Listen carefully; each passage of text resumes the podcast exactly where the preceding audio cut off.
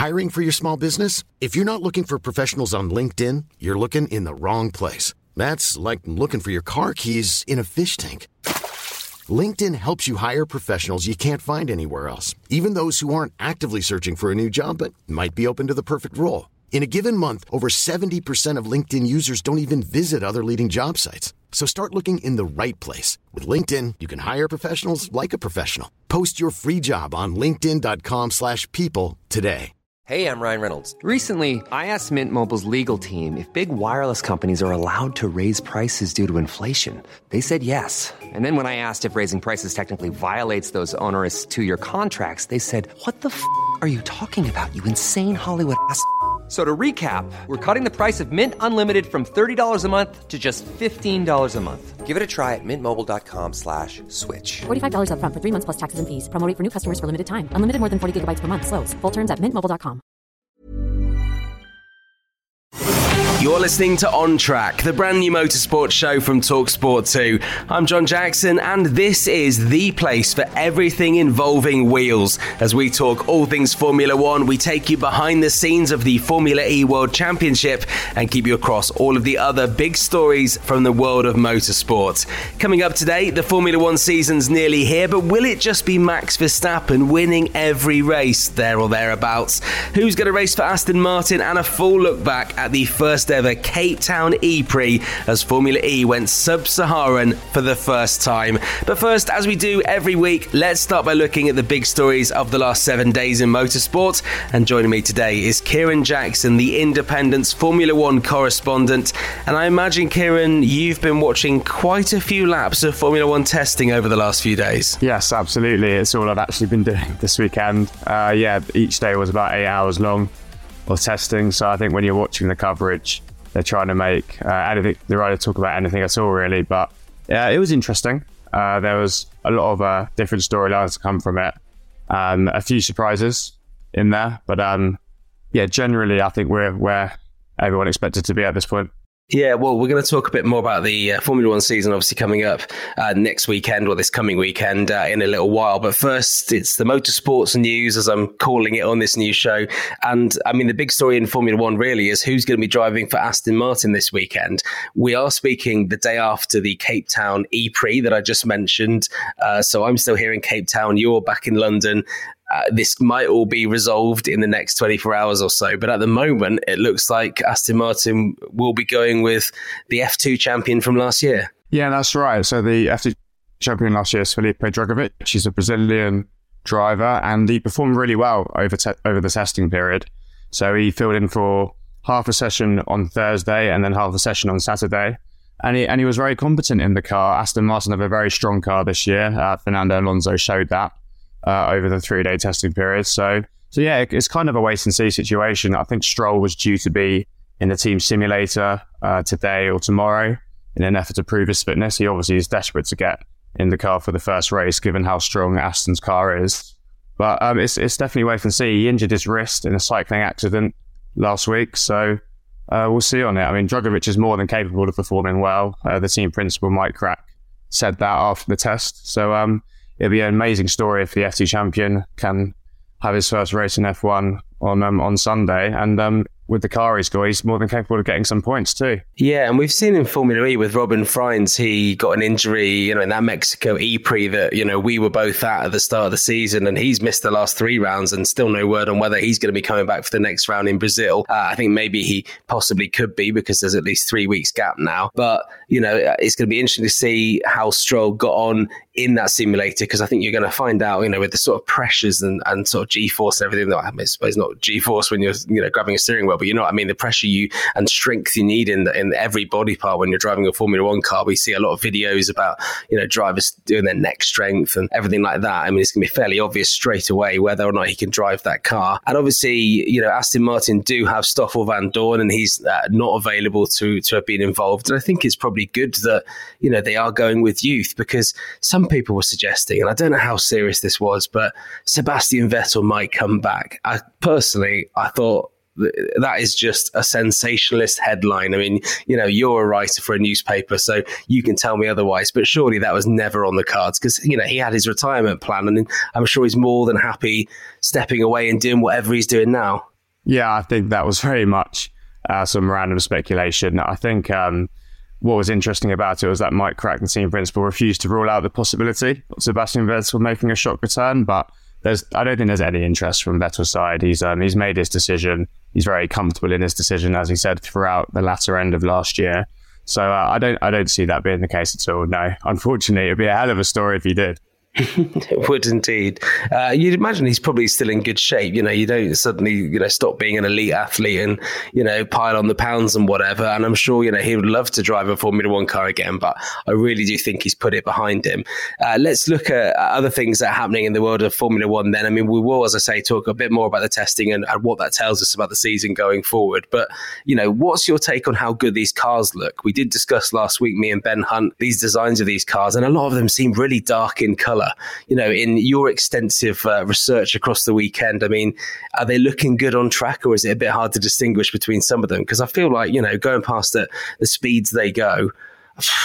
I mean, you know, if they're all a, a dark complexion, let's say, it can get a bit confusing if you're a fan. Yeah, for sure. There was a bit of confusion as to whether a car was an Alpha Tauri or an Alfa Romeo because they've actually switched sponsors over the off season as well. So that's that doesn't help matters. But yeah, I think quite a few teams have decided to go with some black on their livery to save weight, which which I think makes sense. They're trying to keep the weight down as much as possible. Uh, Max Verstappen, even in his like peerless Red Bull, said that he was keen to keep weight down as one of the problems of last season's Red Bull. So so yeah, the cars look quick. Uh, Sergio Perez on Saturday was um, was the fastest in the last day of testing, and it was actually a time which was quicker than the pole position in Bahrain last year. So so they're pretty rapid. Uh, they've had to raise the ride height a little bit to stop the effects of porpoising. But uh, all in all, it's not too much of a shake up from last year when there was a big change in direction with the way the cars work. But uh, no, they, they, they look pretty quick. And, and yeah, quite a lot of the cars do look quite different in terms of the liveries too. Yeah, I can imagine. Uh, have you been watching Drive to Survive yet? Because obviously, you know, I've been out here uh, covering the E with Formula E, so I've not had a chance. I'm going to be watching it on the flight back in a couple of days' time and uh, making sure I've got it, you know, series that, what do you call it these days? Not series linked. I sound like a granddad. Um, you know, I've got it all. I'm going to binge it. That's the word. I'm going to binge it on the way home. Um, have you seen much of Drive to Survive? Because I've seen some of the reviews and they're, and they're sort of saying that it's been more and more sensationalized as before than before. Yeah, I've, I've actually seen all of it because I, I wrote a review just before it came out. So I, I also binged it and claimed it to be work, which was quite enjoyable.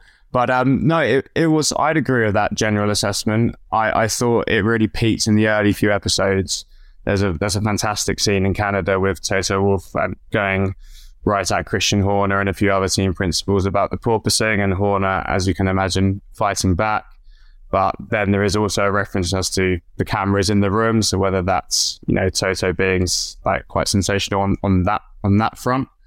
But uh, I, I thought it was a pretty good season. I think they covered last summer's drama with Piastri and Alpine and McLaren pretty well. They did that over about two episodes. They glossed over some things, and I think they missed a few kind of key narratives. But uh, th- there are some great moments in the new Drive to Survive, and uh, particularly early on, uh, you open up with, with Ferrari and Bahrain, and then it goes quite early on into Mercedes problems, and then you sort you switch to Haas, which ha- which has uh, Gunther Steiner as his team boss. He's kind of the new star of the show. So uh, it, it's a pretty good watch, I'd say. I feel like Gunter still doesn't realize what a star he is. He seems like the most genuine person uh, that you could ever wish to meet. Now, obviously, you know, a lot of people, I mean, the hardcore fans would have binged that already. If you haven't watched it yet, obviously, you know, we're not going to talk too much about what happened to Drive to Survive. I mean, obviously, you know what happens in the sporting side of things, but um, as you say, there's some good stories and some good surprises to catch up on. So, yeah, I mean, uh, get that on if you can uh, on Netflix. We've got to talk uh, as well before we move on about the uh, the new F1 Academy that announced it, its schedule. So if you're new to this, it's uh, basically the all female uh, academy, which is uh, basically there to. Um, in fact, I'm going to read what they say. Right, it says Formula One's intentions are to ensure ensure that aspiring female drivers have the best opportunities to reach their potential, with an important first step of getting into Formula Three and progressing through the ranks. Now, obviously, we saw last year the W Series, which I found you know fairly entertaining for the the first couple of seasons. Obviously, it ended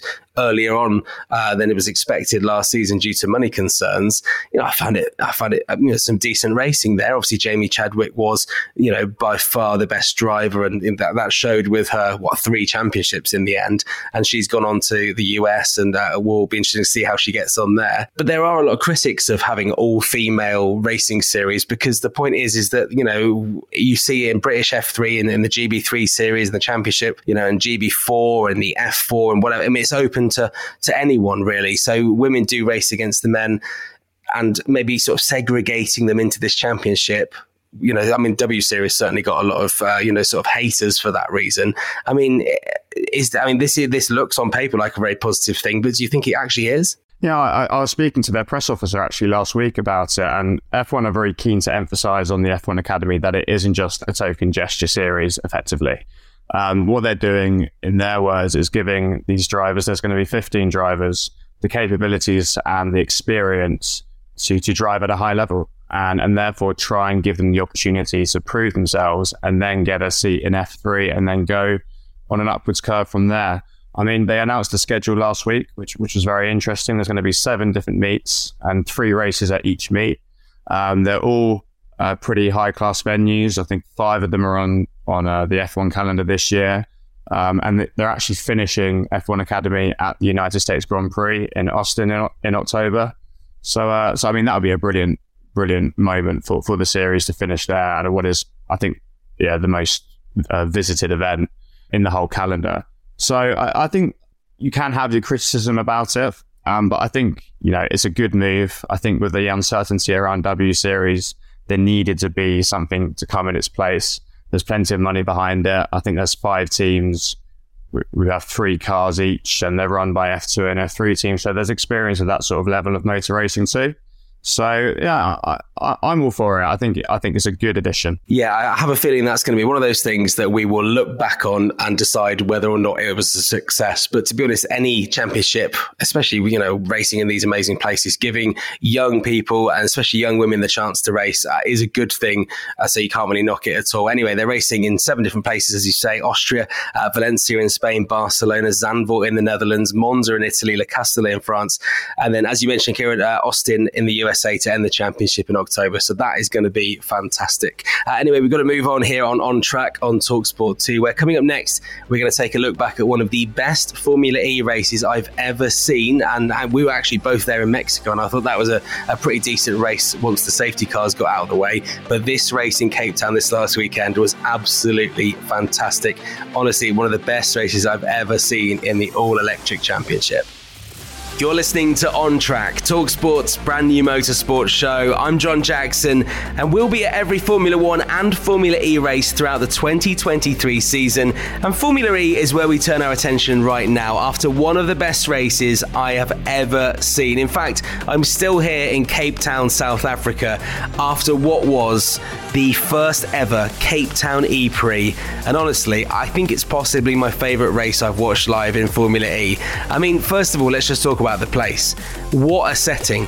Table Mountain right behind you. You've got the 2010 World Cup final stadium where the track was based, around the streets there. In fact, our media centre where we were sat was in the stadium, and you walk out and you just got this incredible view. Mountains to one side, the sea to the other, the garage is right in front of you, the track, one of the fastest tracks, if not the fastest track of the season. I mean, it just had the recipe for just an incredible race, and we absolutely got that. But first, I mean, let's take things slow. It's been a good season for Avalanche and Andretti driver Jake Dennis, a bit of a British favourite. He went into this race second in the championship. He won that first ever race back in Mexico, you might remember, the first of the Gen 3 season. Uh, two second places, two in Diriyah. And I caught up with Jake ahead of the first ever Cape Town E Prix to see how he was feeling going into the race. Well, we're sat here in an incredibly sunny Cape Town outside the Avalanche Andretti garage. Jake Dennis with me here, sitting second in the standings it's been a good season so far. Yeah, it's been awesome. You know, we've had obviously had three podiums at the start of the year. A bit of misfortune in in India when we were, um, you know, sitting P3 and I got taken out with like five minutes to go. But nevertheless, we're we're still second in the championship. We're here in Cape Town, sunny Cape Town, and it's one of my favorite uh, favorite countries. So yeah, life's pretty good. Been a long time since motorsport's been here, nearly 30 years since uh, Formula One was here, a little bit further away near Johannesburg. And it must be quite special for you to be part of a, a, championship that is so progressive and is going into these places. You know, we were in India a couple of weeks ago where there's not been a, a World Championship motorsport race for quite some time, and now we're here in Cape Town doing something that's bringing motor, well, motor racing in cars at least, uh, to this country for the first time in 30 years. It must be great to be part of the sort of travelling circus, as people describe it. Yeah, definitely. You think you nailed it with the travelling circus. You know, we, we, we literally pick up all these events and then just bounce to different locations. So full credit to Formula E to make that happen. It's a lot of hard work, uh, and yeah, you know, sometimes the the challenges are thrown at us. You know, India was a great race, uh, but obviously some of the facilities were challenging, and in here, you know, we've got the the luxury of being in pretty much the centre of Cape Town. Um, such a great location, probably my favourite of the year. Definitely, probably, definitely my favourite location I've done uh, in Formula E so far, and um, yeah, it's just awesome to be part of Formula E. You know, it's always growing. Like you said, they haven't raced here in 30 years, they haven't raced in India in 10 years uh, with the FIA, so uh, to come to these locations. We've got Sao Paulo next, uh, and then we're back on the sort of the European strip. So um, it's great to be part of Formula E. I'm still pretty new to it all. It's like it's only my third year, but um, you know, you got some of the veterans like Sam Bird and uh, and Mitch Evans and people like that who've been in it for nine years now. But it's great to be here and very excited. One thing you can guarantee is that Sam Bird will find the best place to run. It seems like every everywhere we go, he's got running photos where he's looking super fit. How much input do the drivers actually have in the schedule, in the calendar? I'm assuming it's probably not much, but I'm sure you make your voice known. Yeah, the thing is, like, generally the locations where we race at, we don't have too much impact, uh, just because you know it's way above our pay grade, and we we don't really know too much about the locations for what we race at. We would just pick the most expensive cities, the best locations, and it wouldn't be very practical for Formula E. So, but generally when we get here is where we have the biggest impact. You know, we have a group um, oh, between us all just discussing how we can improve the track. You know, uh, there's definitely valuable uh, input what the drivers bring. You know, we're the ones driving the circuit, and if something's not quite right or a corner needs to be changed because of certain situations, then you know the FIA and the organisers definitely listen to us. And it's difficult to change things that day or that weekend, um, especially because you know the first time we drive it is probably the day of the race, whereas you know it's more for the the situation when we go back the year after. You know, we've we gave our input into uh, into the India race, how we can improve it, and are already you know making discussions for for 2024. You're I mean, we're, we're talking now, and I'm assuming you've walked around the track, and that's pretty much as close as you've got to the track so far. You've not been in a car around the track yet. I mean, when you do the track walks, are there any concerns? I mean, obviously, you do a lot of sim practice, but do you, do you sort of notice? I mean, I'm sure you do little things where you go, ah, okay, I'm going to have to watch out for that because that's that can't be replicated on a sim. That wasn't quite there. Yeah, definitely. The track walk's the first real instance of what we will see in real life. You know, we do all the simulator work, but it's not really until you get to see it in real life is where you think that's possible or not. Uh, nine times out of ten, generally the simulators are pretty good, and the tracks laser the laser scan nowadays, so they are pretty accurate. Um, but yeah, it's Formula E, and there's always certain surprises, certain potholes, drains, uh, which you which you can't take. And then if it rains, then you've got to watch out for the white lines, the zebra crossings, the bus stop signs. So something which no one really ever appreciates too much. Uh, and like the likes of Formula One, because obviously the track's just in perfect condition the whole time, whereas Formula E is very much, you know, to sort of wing it on on the day and um, and hope you hope you do a better job than everyone else.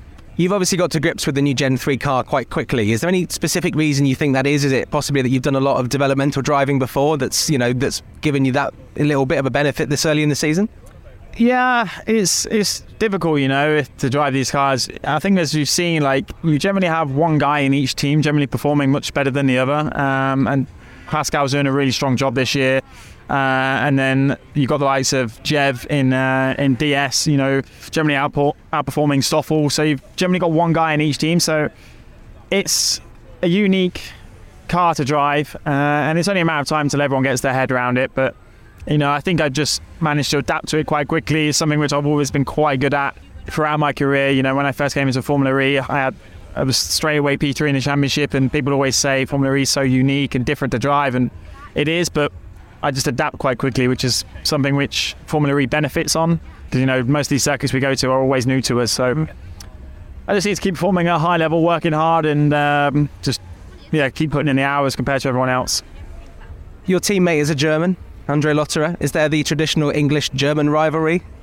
Uh, no, not really. Andre's a super chilled out guy. Uh, he was um, born in Belgium and pretty much raised there, and now he lives in France. So he's a very uh, non-typical German. He's super relaxed. Um, and we just have a good laugh together. Um, back in my first year of Formula E, there was very much a sort of English versus German rivalry when it was me and Max Gunther.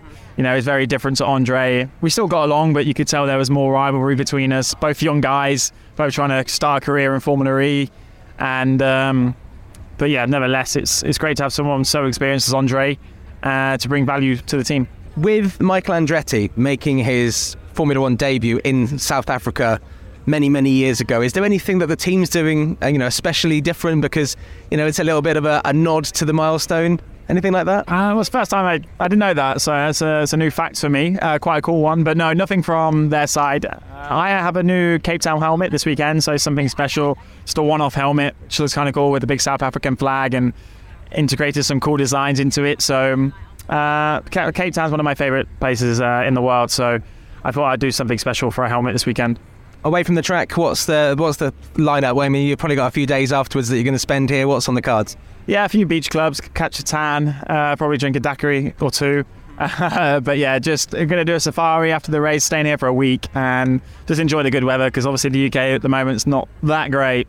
And also, you know, we've got Brazil in a few weeks' time, a bit of a, a, break, so you've got that time to have the daiquiri and still be at yeah. peak performance. But also, you can't turn up to Brazil without a tan, can you? You've got to look the part. Oh yeah, I got to blend in. So uh, yeah, I'm definitely gonna obviously try and catch a tan over there. Um, yeah, I generally go pretty brown. Uh, for an English guy, so normally I don't I don't go too red, but the sun here is super strong, so um, yeah, I do need to put sun cream on, otherwise I am going to turn into a lobster. Okay, well uh, we'll hope you spend the whole race in that car, no problems there, so you stay out of the sun if anything. Jay, best of luck this weekend, and we'll chat to you again soon on Talksport. Appreciate it, thank you very much. Well, spoiler alert. It didn't quite go to plan for Jake. We'll talk more about the race. We'll also hear from some of the other drivers after the race next here on On Track. A lot can happen in three years, like a chatbot may be your new best friend. But what won't change? Needing health insurance. United Healthcare Tri Term Medical Plans, underwritten by Golden Rule Insurance Company, offer flexible, budget friendly coverage that lasts nearly three years in some states. Learn more at uh1.com. I'm Sandra, and I'm just the professional your small business was looking for. But you didn't hire me because you didn't use LinkedIn jobs. LinkedIn has professionals you can't find anywhere else, including those who aren't actively looking for a new job but might be open to the perfect role, like me. In a given month, over 70% of LinkedIn users don't visit other leading job sites. So if you're not looking on LinkedIn, you'll miss out on great candidates like Sandra. Start hiring professionals like a professional. Post your free job on linkedin.com/people today. Hey there, it's Michele Norris. I'm host of a podcast called Your Mama's Kitchen. When I travel, I'm usually looking for a way to find a taste of home when I'm not at home. And one of the things I love to do when I am at home is entertain. And Airbnb allows me to do that. When I was in California recently, I rented a house that had a great kitchen. And when we were sitting around the table, we we're all thinking, we're in someone else's house. Someone could be in all of our homes as well. If you have a home, but you're not always at home, you have an Airbnb. Your home might be worth more than you think. Find out how much at airbnb.com/slash host.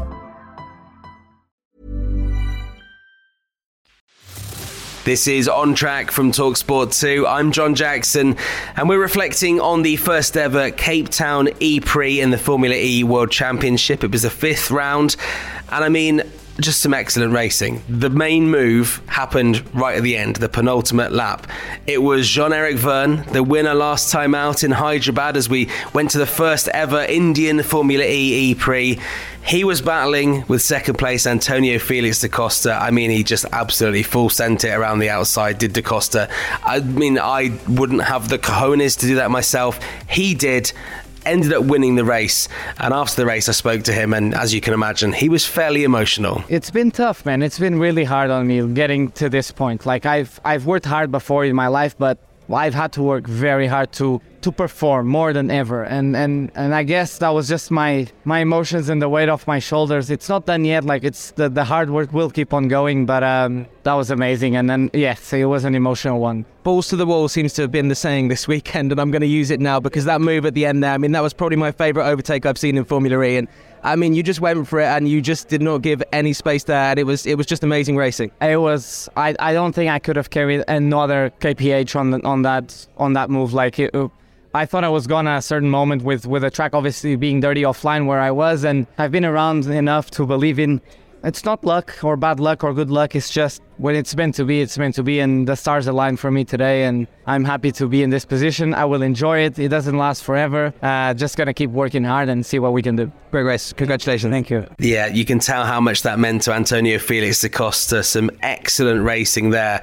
And I mean, really, you know, he won that race because of that crazy move. Definitely make sure you check that out if you've uh, maybe follow Formula E on social media or uh, you go back and watch the race or watch the highlights on Discovery Plus or Channel 4. Just ridiculous. I mean, absolutely fearless. I wouldn't have the nerve myself. Uh, the current uh, defending world champion Stoffel Vandoorne didn't quite get where he wanted to be. Uh, top 10 though for him, and I asked him what he made of the first ever race here in Cape Town. Yeah, it was it was okay to be honest. Um, I mean, first of all, great uh, great venue, great uh, circuit, very high speed, very challenging. So we've definitely seen that this weekend with uh, you know quite big penalties. Let's say when when you get it wrong.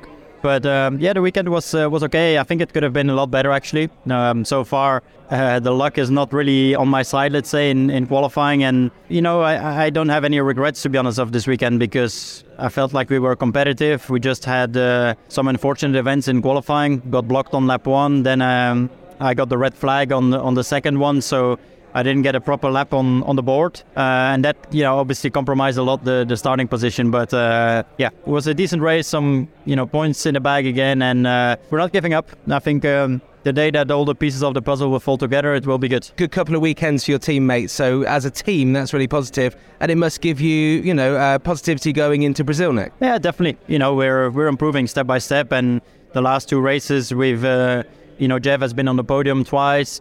We've been in the points with both cars, so it's uh, it's a good step forward from the first couple of races we had. Well, Stoffel Vandoorne there, absolutely loving it for DS Penske. Not the only driver that enjoyed the Cape Town E Prix. One driver who didn't know, who was coming off the back of uh, making a, like, the worst mistake you can probably make as a driver, and that is not only crashing and taking yourself out, but taking your teammate out, was Jaguar TCS's Sam Bird.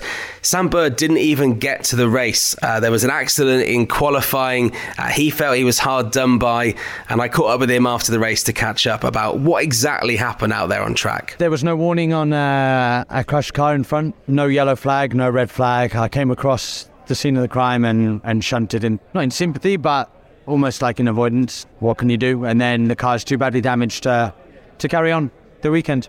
We've seen the statement that you, you put out, and obviously, that, I imagine that conversation will, will continue. But it must be disappointing after what happened last time in India to then come here and you know want to put that behind you and move on, and then and then something like this happens. Look, it's happened now. I can't change it. It's it's been and it's done. The race. We're here after the race. The sole thing keeping me going is the fact that we are very quick. Like the team is is delivering a very quick race car, and I feel comfortable and quick within the car.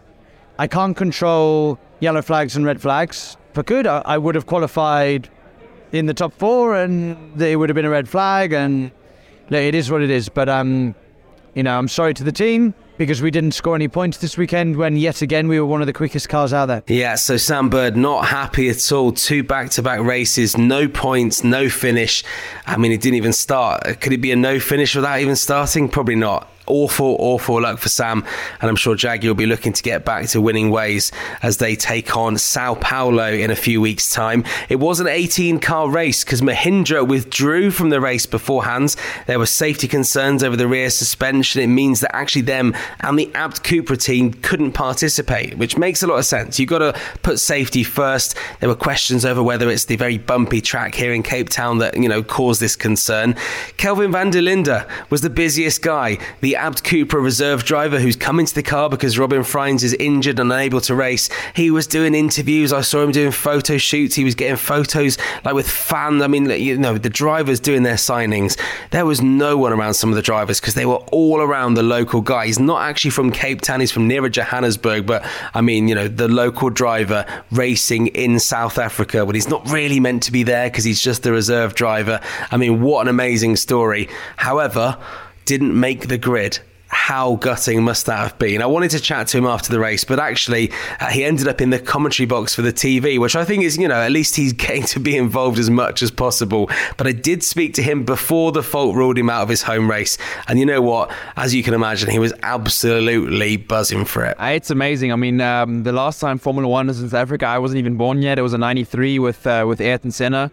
And uh, yeah, all the icons, and you still see a lot of those fo- photos in the at the big circuits. And uh, for me to be here now in Cape Town, it's such an iconic city. Fits perfectly to the to the likes of New York, London, all the cool places we go to around the world. So um, I'm really stoked about it. Great to have that that you know energy, you know, really supporting us this weekend. So it's amazing.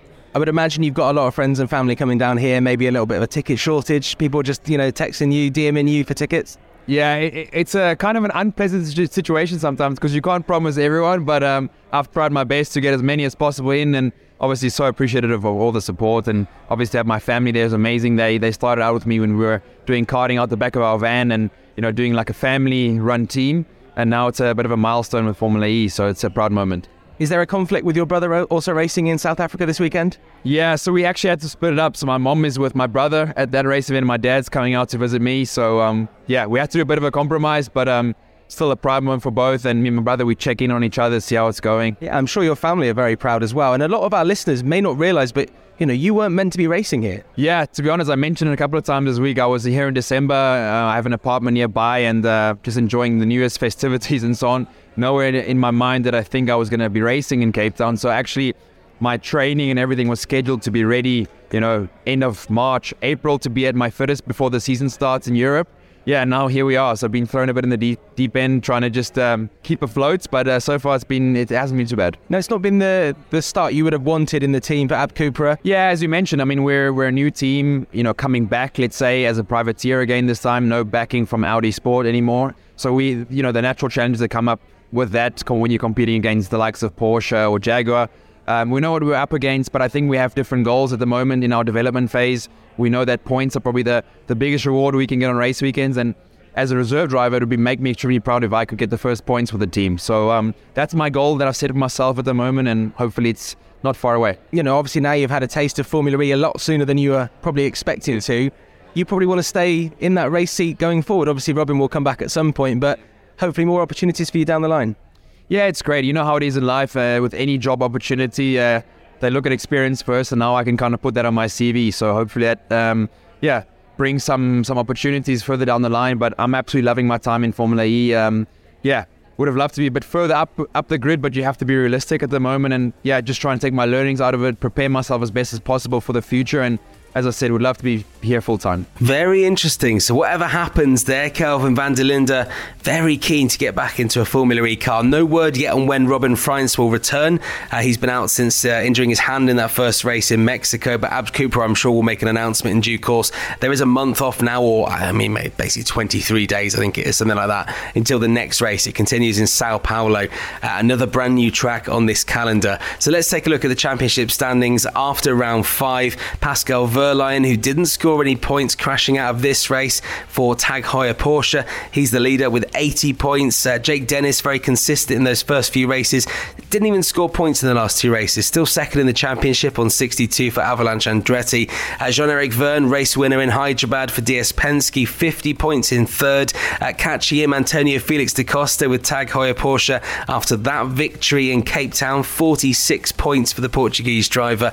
And then Nick Cassidy, who's been fairly consistent scoring good points in the last couple of rounds for Envision. Uh, he is fifth in the championship on 43 points. Uh, if you want to watch back, you can go to Channel 4 or Eurosport to see all the highlights from round five of the Formula E Championship in Cape Town. And that's also where you can watch the next race in Sao Paulo, Brazil on Saturday, the 25th of March. You're listening to On Track with Formula E. And next up, the Formula One season is coming up very, very soon this weekend. And we'll get the lowdown after testing with the Independent's Jackson. You're listening to On Track Talk Sports new motorsports podcast. I'm John Jackson, uh, joined today by the Independent's Formula One correspondent Kieran Jackson. And Kieran, we you know we've discussed a little while ago what Aston Martin are doing. We've discussed what the cars look like. Let's get to the chase. The season starts this coming weekend. You've been like, across testing this whole last few days. Is Max Verstappen just going to win the championship again? Uh, is it too easy to simply say yes? Uh, no, he do looked it. very, he looked very quick throughout testing. Uh, obviously, Red Bull absolutely shone last year with the quickest car and the quickest driver. Simple as that. And um, yeah, they definitely were the number one team to come out of testing. Uh, Verstappen was actually the only driver to to be in the car for the whole of the first day, which is an interesting approach from Red Bull. But uh, he was the quickest. He did over 150 laps. So on both pure pace and reliability, uh, Red Bull looked very good. Sergio Perez was the quickest on Saturday when he had a full day of running. So yeah, Red Bull looking very strong. I mean, the only thing I would say about it is uh, they were very strong in last year's test too, and then they came to Bahrain, were right up there, and then they had a, a double retirement late on. So, so you never know what's quite going to happen, and it's a long old season, a record long season actually, 23 races. So there's so many changing parts. But um, Red Bull looked very strong over testing. And I think that was probably to be expected as well. I think more eyes were maybe on Mercedes and, you know, first of all, the porpoising and, you know, how quick they look. Because obviously everyone's loving the car. They're loving the fact they've gone to that sort of sleek black look again. But I mean, what was your impression of Mercedes? Do you think they're going to be the team challenging Red Bull or is it Ferrari? I mean, I mean, what's the latest? Well, it was kind of a testing of two parts for Mercedes. So, I mean, firstly, on Thursday, it was all about whether they had eradicated the porpoising. And Toto Wolff and, and I think Russell said it too that yes, we have. We're pretty sure it's it's more or less eradicated, which is which is good to see. But then it came to the second day of testing, and Lewis Hamilton was complaining about uh, the balance of the car in the morning, and then George Russell's session in the afternoon got cut short due to um, a hydraulics failure. So uh, that was pretty a pretty much a day to forget for Mercedes. And yeah, there was a slight improvement on Saturday in the final day of testing, but uh, I think that the main word coming out of the Mercedes camp is eventually this season. So they're not saying they're necessarily going to be challenging for a race win in Bahrain, which is you know which will be disappointing to some to some people. But uh, they're due a big upgrades package for race six, which is Imola in mid-May, and then I think the consensus in Mercedes that we'll see from that point onwards. Um, we've got after Bahrain, we've got I think uh, three, four, five, four street circuits I think in a row. So I think once they get back to Europe and back to back to traditional racetracks, we'll we'll see if they can really unlock the potential of um of their car. Yeah, and I mean something that was alarming for me was McLaren not doing as many laps as everyone else. So like the the least amount of laps uh, than any other team. And actually, we're going to talk about McLaren in just a second. But first of all, uh, I just want to hear uh, from their new driver Oscar Piastri. In fact, let's hear from Lando Norris as well. Uh, they were chatting to Connor Andrews from Talksport at the McLaren Car Lodge a couple of weeks ago. Lando will, will be a good benchmark. Uh, I think he's established himself as a as a great driver on the grid yeah, I'm, I'm looking forward to seeing how I go. Obviously, I've got um, some catching up to do in terms of uh, not racing for a year um, and and being on the sidelines. So I think there's there's enough for me to worry about on my own personal development. Um, but obviously, we're in the same car, so there'll be some some natural comparison there. But um, yeah, I think that's all. I'm never one that um, thinks too much of um, yeah. I, I, wouldn't say I'm ever a guy who kind of uh, tries to boost my own ego and, and things like that. I believe I did a good job last year uh, I still believe I did a good job the year before. You know, even when I had my, my four or five podiums. So, no, I think uh, I think I've been doing well for the last couple of years, um, and have been performing well. I definitely stepped it up a bit more last season with the consistency and probably delivering in a slightly more difficult, uh, less performing car to drive. Um, I'll just continue to do that. I don't think it matters if last year was much better or, or, worse or whatever. If I've arrived or not arrived, my job is just to do the best I can, and I'll just let other people think of uh, whatever they want. So, Kieran, we heard from Oscar Piastri. They're obviously very, very excited to be doing his first season in F1. I mean, is Lando Norris, and, and let's be honest, McLaren's lap times were, you know, what, nearly a couple of seconds off the best lap times by Red Bull. So they're not looking very strong in testing, and obviously they're going to have a lot of work to do. But do you think Oscar Piastri is going to come in and, and be as good as we're all expecting and challenge Lando Norris? Or do you think, you know, Lando's now the experienced driver? Do you think he's still got a way to go?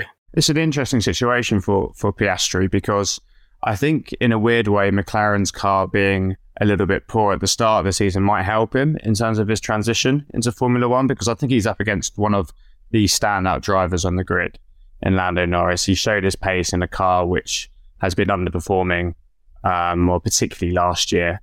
Uh, the only thing that Lando is missing really is, is his first race win. So I think that kind of helps Piastri. It kind of takes the pressure off a little bit if the car is not quite up to scratch. In my opinion, even though he's been the F3 champion, the F2 champion, I think a year out of racing will take some time to acclimatise for Piastri. Um, I think he will be a little bit short of Norris, particularly in the first half of the season. But uh, there's no doubt that McLaren have invested in the future. Uh, this this guy is quick. Uh, this is a guy who, you know, two very strong Formula One teams, uh, particularly teams you're always fighting in the midfield, you know, fighting over very publicly last summer.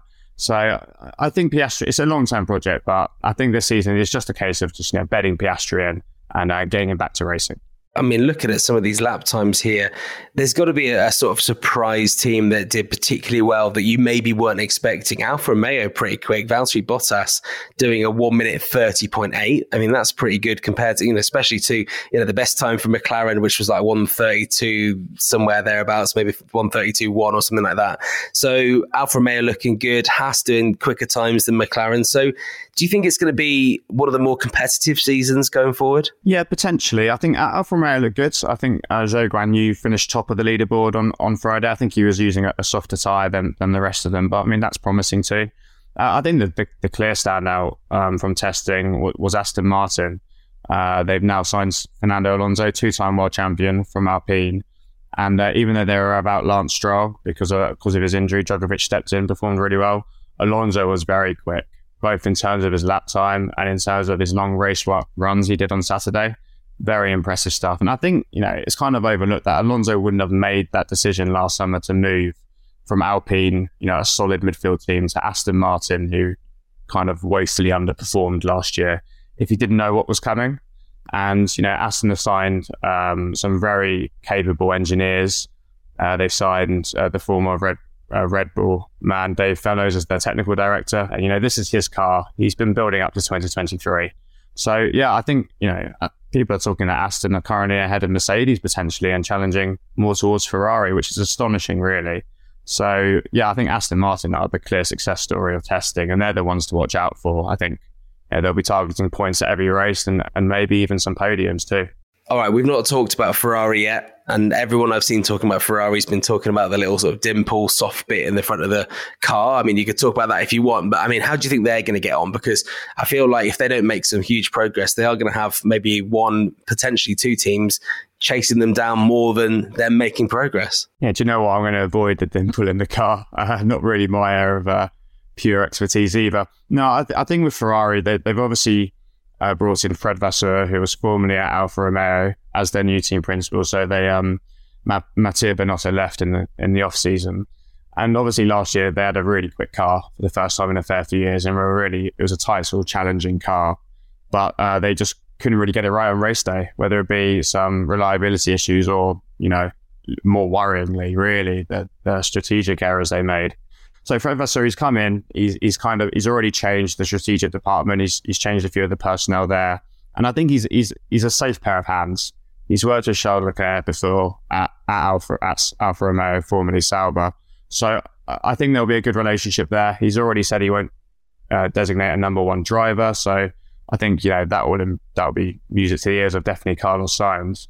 But uh, I, I, think Ferrari will be Red Bull's closest challengers again. Uh, they had a pretty solid test, not not too too much for you know we weren't talking about Ferrari really afterwards, which is probably a good thing from their point of view.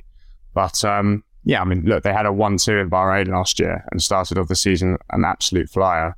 Um, so you know, it's a track that they really that they really really like um, and they'll be full of hope and optimism going in, going into Sunday for sure. Right. So, I mean, that race is on Sunday. The race weekend obviously gets underway uh, later this week. So, I'm gonna we're gonna end things by you giving me a prediction, and it's you know you've you've drawn the short straw here by being on the sort of Formula One season preview version of this show.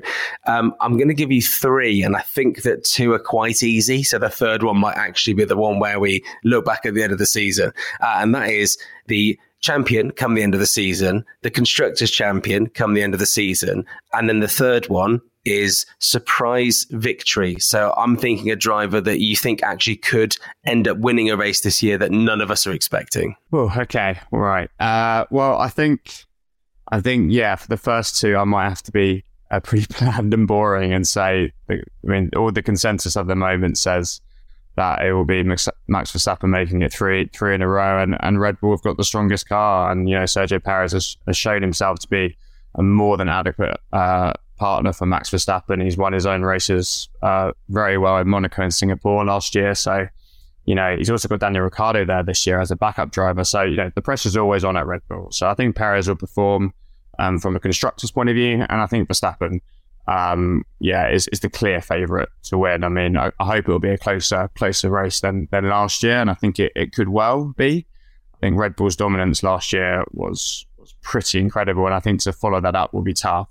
But yeah, I think I think it's hard to look past Verstappen at this moment, but it can change very quickly in F1. And then for your final prediction, are people seeing Fernando Alonso winning a race coming?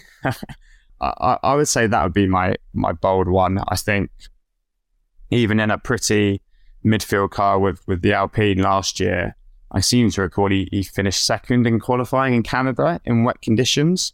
And he's known to be a master in um, in wet conditions. So I think if he gets a few of those sort of races and Aston play their strategy right, um, I think I think that could happen. I, I, I, really do. I think I think Aston Martin could, could win a race this year um, if everything falls into place. And then you'd imagine it would be Alonso who would be top of the podium, which would be an incredible story at his age to um, to uh, to win another Formula One race. It really would be maybe a wet Silverstone. Who knows? British oh, Grand Prix. Yeah. Kieran, thank you very much for joining me. Kieran Jackson, the Formula One correspondent at The Independent, where you can read uh, all of Kieran's excellent work. And you've been listening to On Track here on Talksport 2 with Formula E. Go behind the scenes of the 2022 season on All 4 and Discovery Plus with Formula E Unplugged. You can watch all six episodes now. And we'll be back next Tuesday to round out the weekend's action as the Formula One season gets underway. Mom deserves the best, and there's no better place to shop for Mother's Day than Whole Foods Market. They're your destination for unbeatable savings, from premium gifts to show-stopping flowers and irresistible desserts. Start by saving 33% with Prime on all body care and candles. Then get a 15-stem bunch of tulips for just $9.99 each with Prime. Round out Mom's menu with festive rosé, irresistible berry chantilly cake, and more special treats. Come celebrate Mother's Day at Whole Foods Market.